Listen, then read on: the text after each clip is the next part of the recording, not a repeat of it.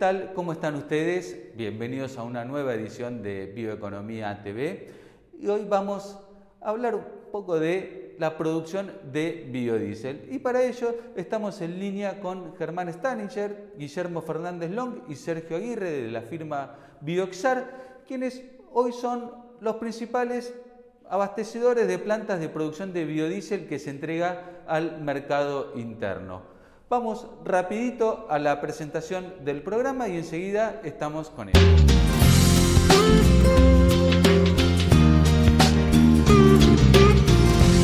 Porque sos de la tierra de la mejor carne del mundo. Carne que elige tu carnicero amigo. Carnicero que sabe que viene de las mejores vacas. Vacas alimentadas con los mejores pastos. Pastos que crecen en nuestros campos. Campos que tienen la mejor tierra tierra que nutrimos con urea. Somos de la tierra del alimento.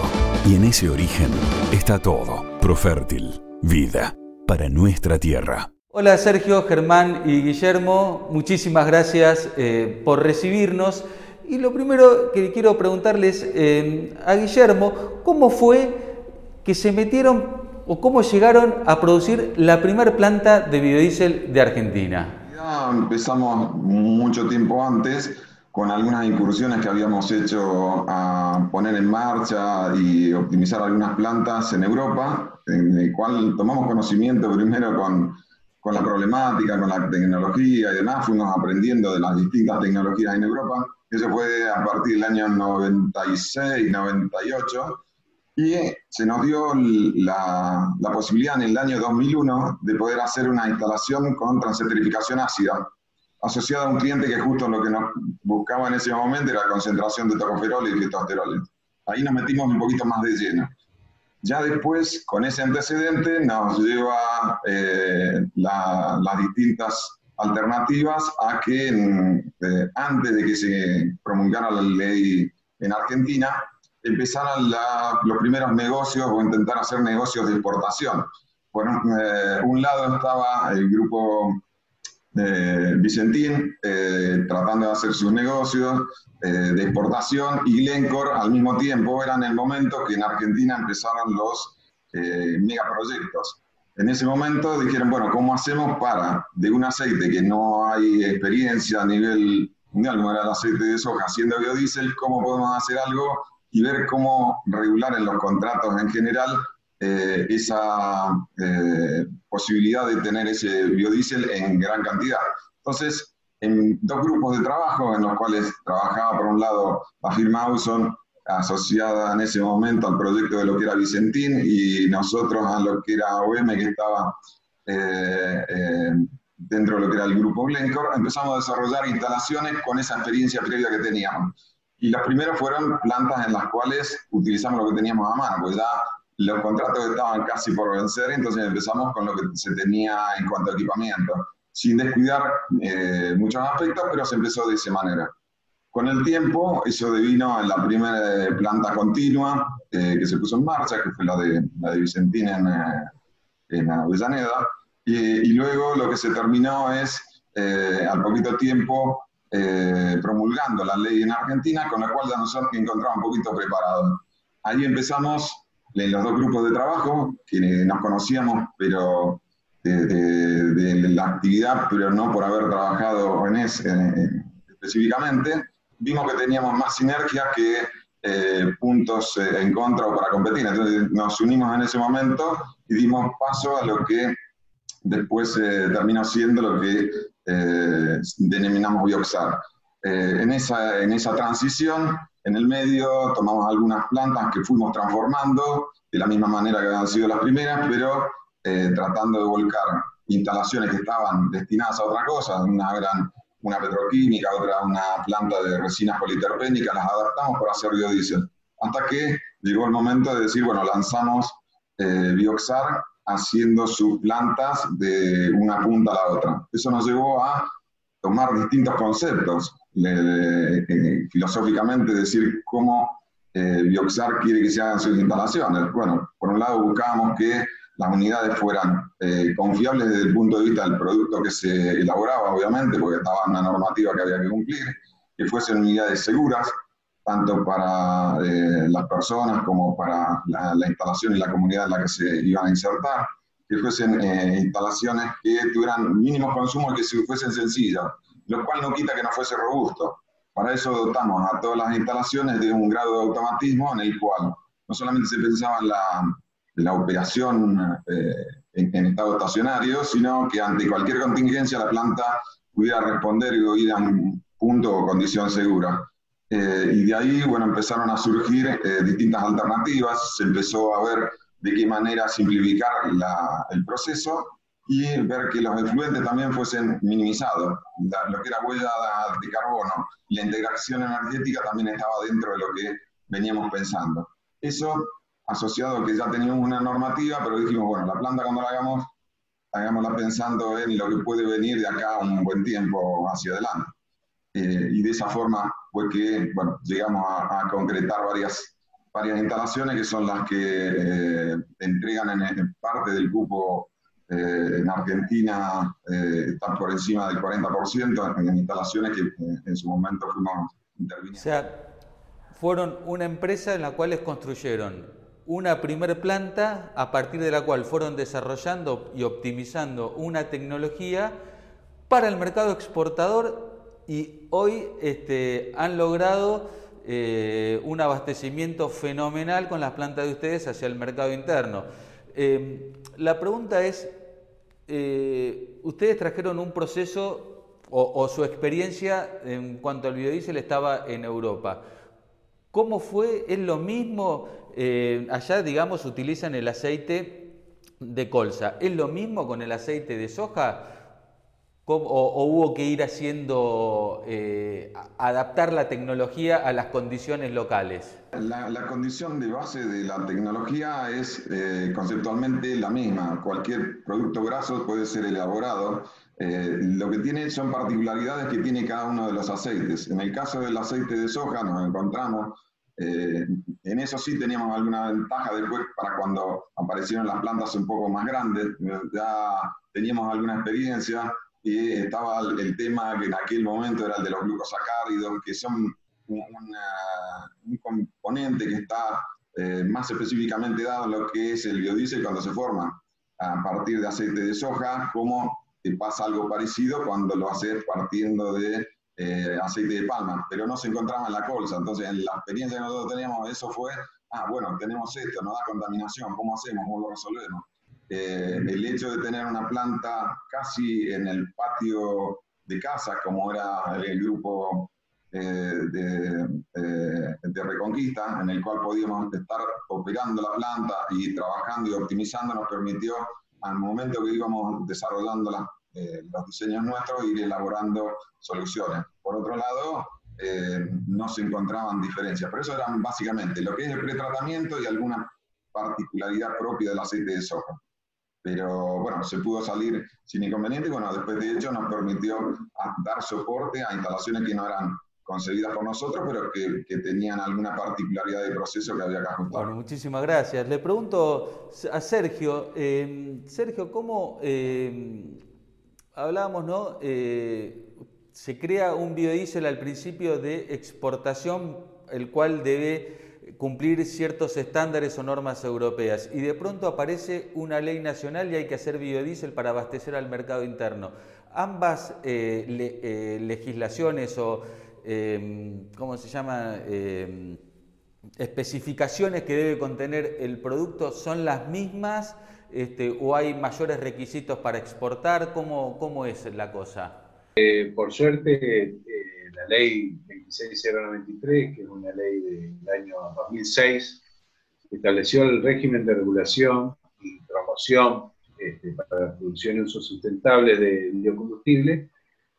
Esta, esta ley este, es de hace 15 años y tiene un vencimiento en 2021 y ha sido prorrogada eh, ahora en estos, en estos días, eh, y tuvo asociada a la resolución 828, que fue del 2010, que estableció este, que las empresas elaboradoras de biodiesel eh, deben contar, deben cumplir este, con una serie de parámetros llamados están divididos en dos, grupo 1 y grupo 2, y ese, esa, los requisitos establecidos en la resolución 828 establecen límites que están de acuerdo a las normas europeas, a la EN 14103 o a las normas americanas, a, una serie de normas ASTM.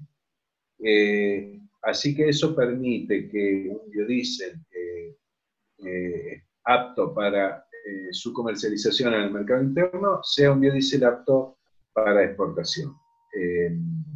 Además de, de, esas legislaciones o de esas resoluciones, hay otra serie de resoluciones de normativas de alcance nacional que establecen condiciones de seguridad que deben cumplir las plantas eh, de, elaboración, almacenaje, eh, requisitos para tanques aéreos, además de las, las legislaciones propias nacionales de, de seguridad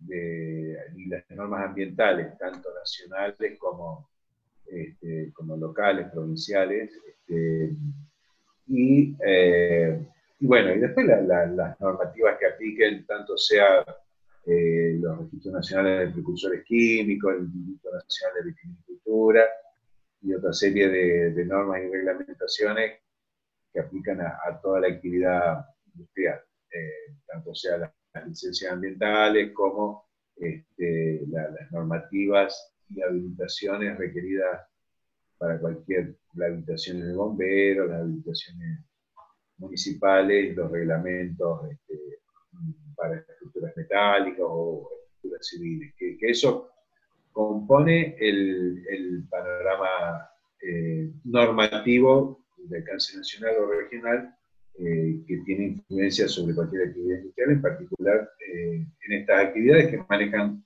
combustibles e inflamables y, algunos elementos que, bueno, requieren sus, sus precauciones, sus controles, eh, su, buen arte.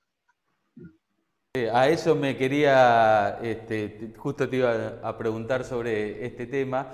Eh, estamos hablando de que estamos produciendo combustibles, o estamos, ni hablar el etanol, que es extremadamente inflamable, este, o en todo caso cuando es el biodiesel que se manipula eh, justamente metanol, que es aún más inflamable, es este, tóxico por, este, eh, por, mayor, digamos. Eh, entonces, me imagino, ¿cómo, pensás vos que es este, la legislación y o se habría que hacer algún ajuste ahora que se está hablando de la renovación de la ley en cuanto a la producción o la seguridad de, las plantas? En general, hay varios aspectos a, considerar.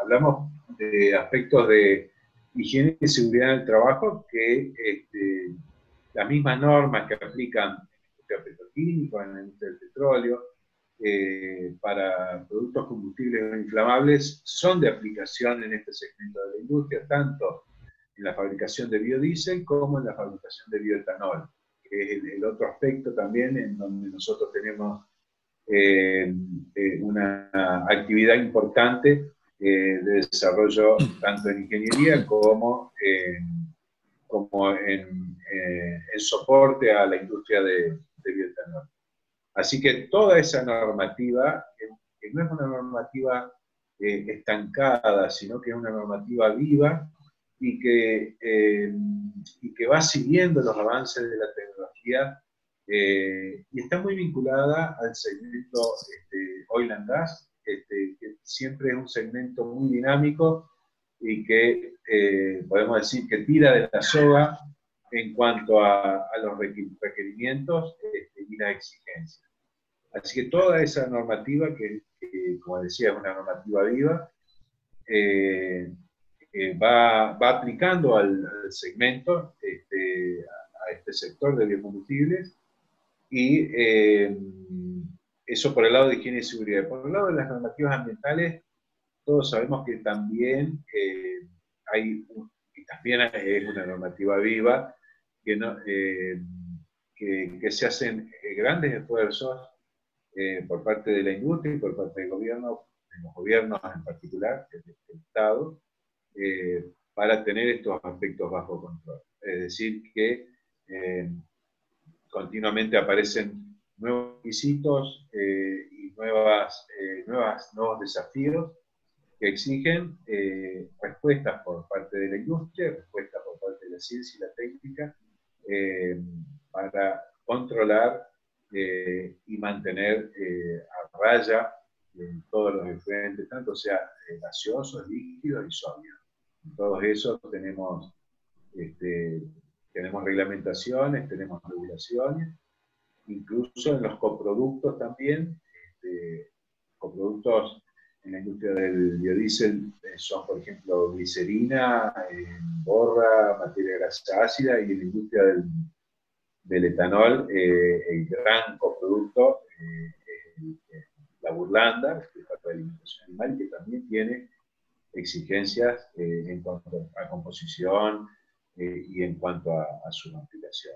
Así que eh, eso siempre son, son exigencias este, y tanto la industria como la empresa de ingeniería estamos siempre intentando dar respuestas a, esta, a esta realidad dinámica. Genial, muchísimas gracias Sergio.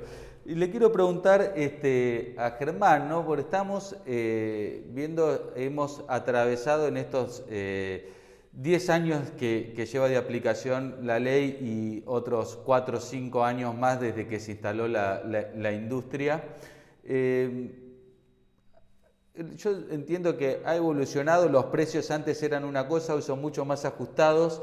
Eh, los que fija energía ¿no? para competir, pero incluso hay cada vez más uso voluntario. ¿Cómo, cómo se logra la competitividad para poder decir, bueno, eh, o sea, cómo puedo adaptarme a esto nuevo? Eh, nuevas demandas que están surgiendo de parte de este, flotas de ómnibus, de camiones. Bueno, nosotros desde el primer momento, Emiliano, teníamos en cuenta que cuando nosotros empezamos con, con, el proceso Bioxar, los precios eran bastante generosos, entre comillas, los márgenes, perdón, eran bastante generosos desde el punto de vista para hacer biodiesel, sobre todo a nivel interno, porque naturalmente había una ley que quería promocionar y quería dar un premio a los pioneros, a los que primero se animaran. Eh, había una ley que, que se proponía cubrir un 5% mínimamente, un 5% de mezcla y eso obviamente requería que mucha gente se pusiera a producir cuanto antes y para eso, bueno, se habían fijado, eh, digamos, estímulos por el lado del cálculo, de la fórmula de cálculo, de manera de que ah, los primeros que se decidieran, los más rápidos, los más este, convencidos, tengan, bueno, un, premio por hacerlo.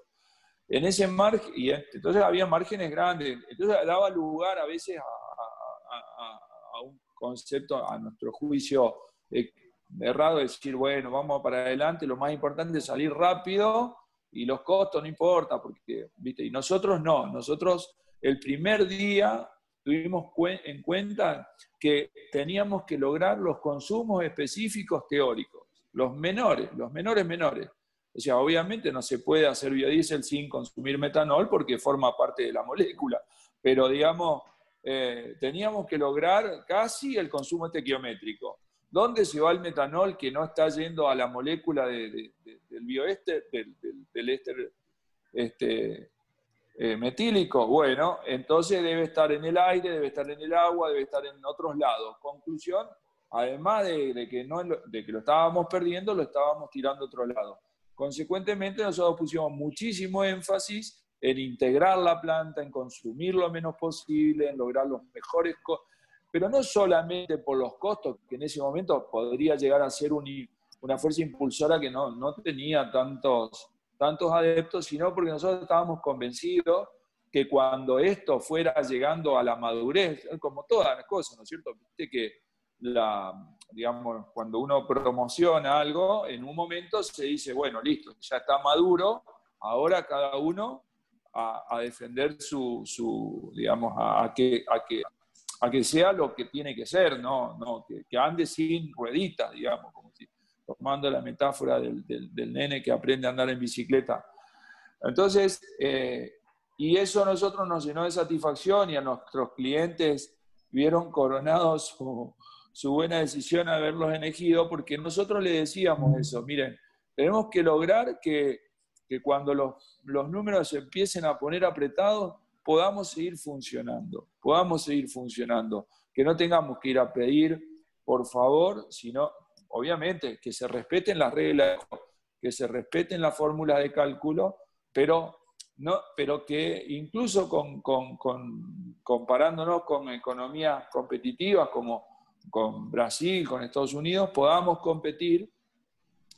De manera que fuimos muy cuidadosos en ese aspecto, Emiliano. Cuidar los consumos, cuidar las integraciones, rescatar hasta el último kilo de vapor que andaba dando vuelta, cuidar que no se nos vayan las cosas por otros lados.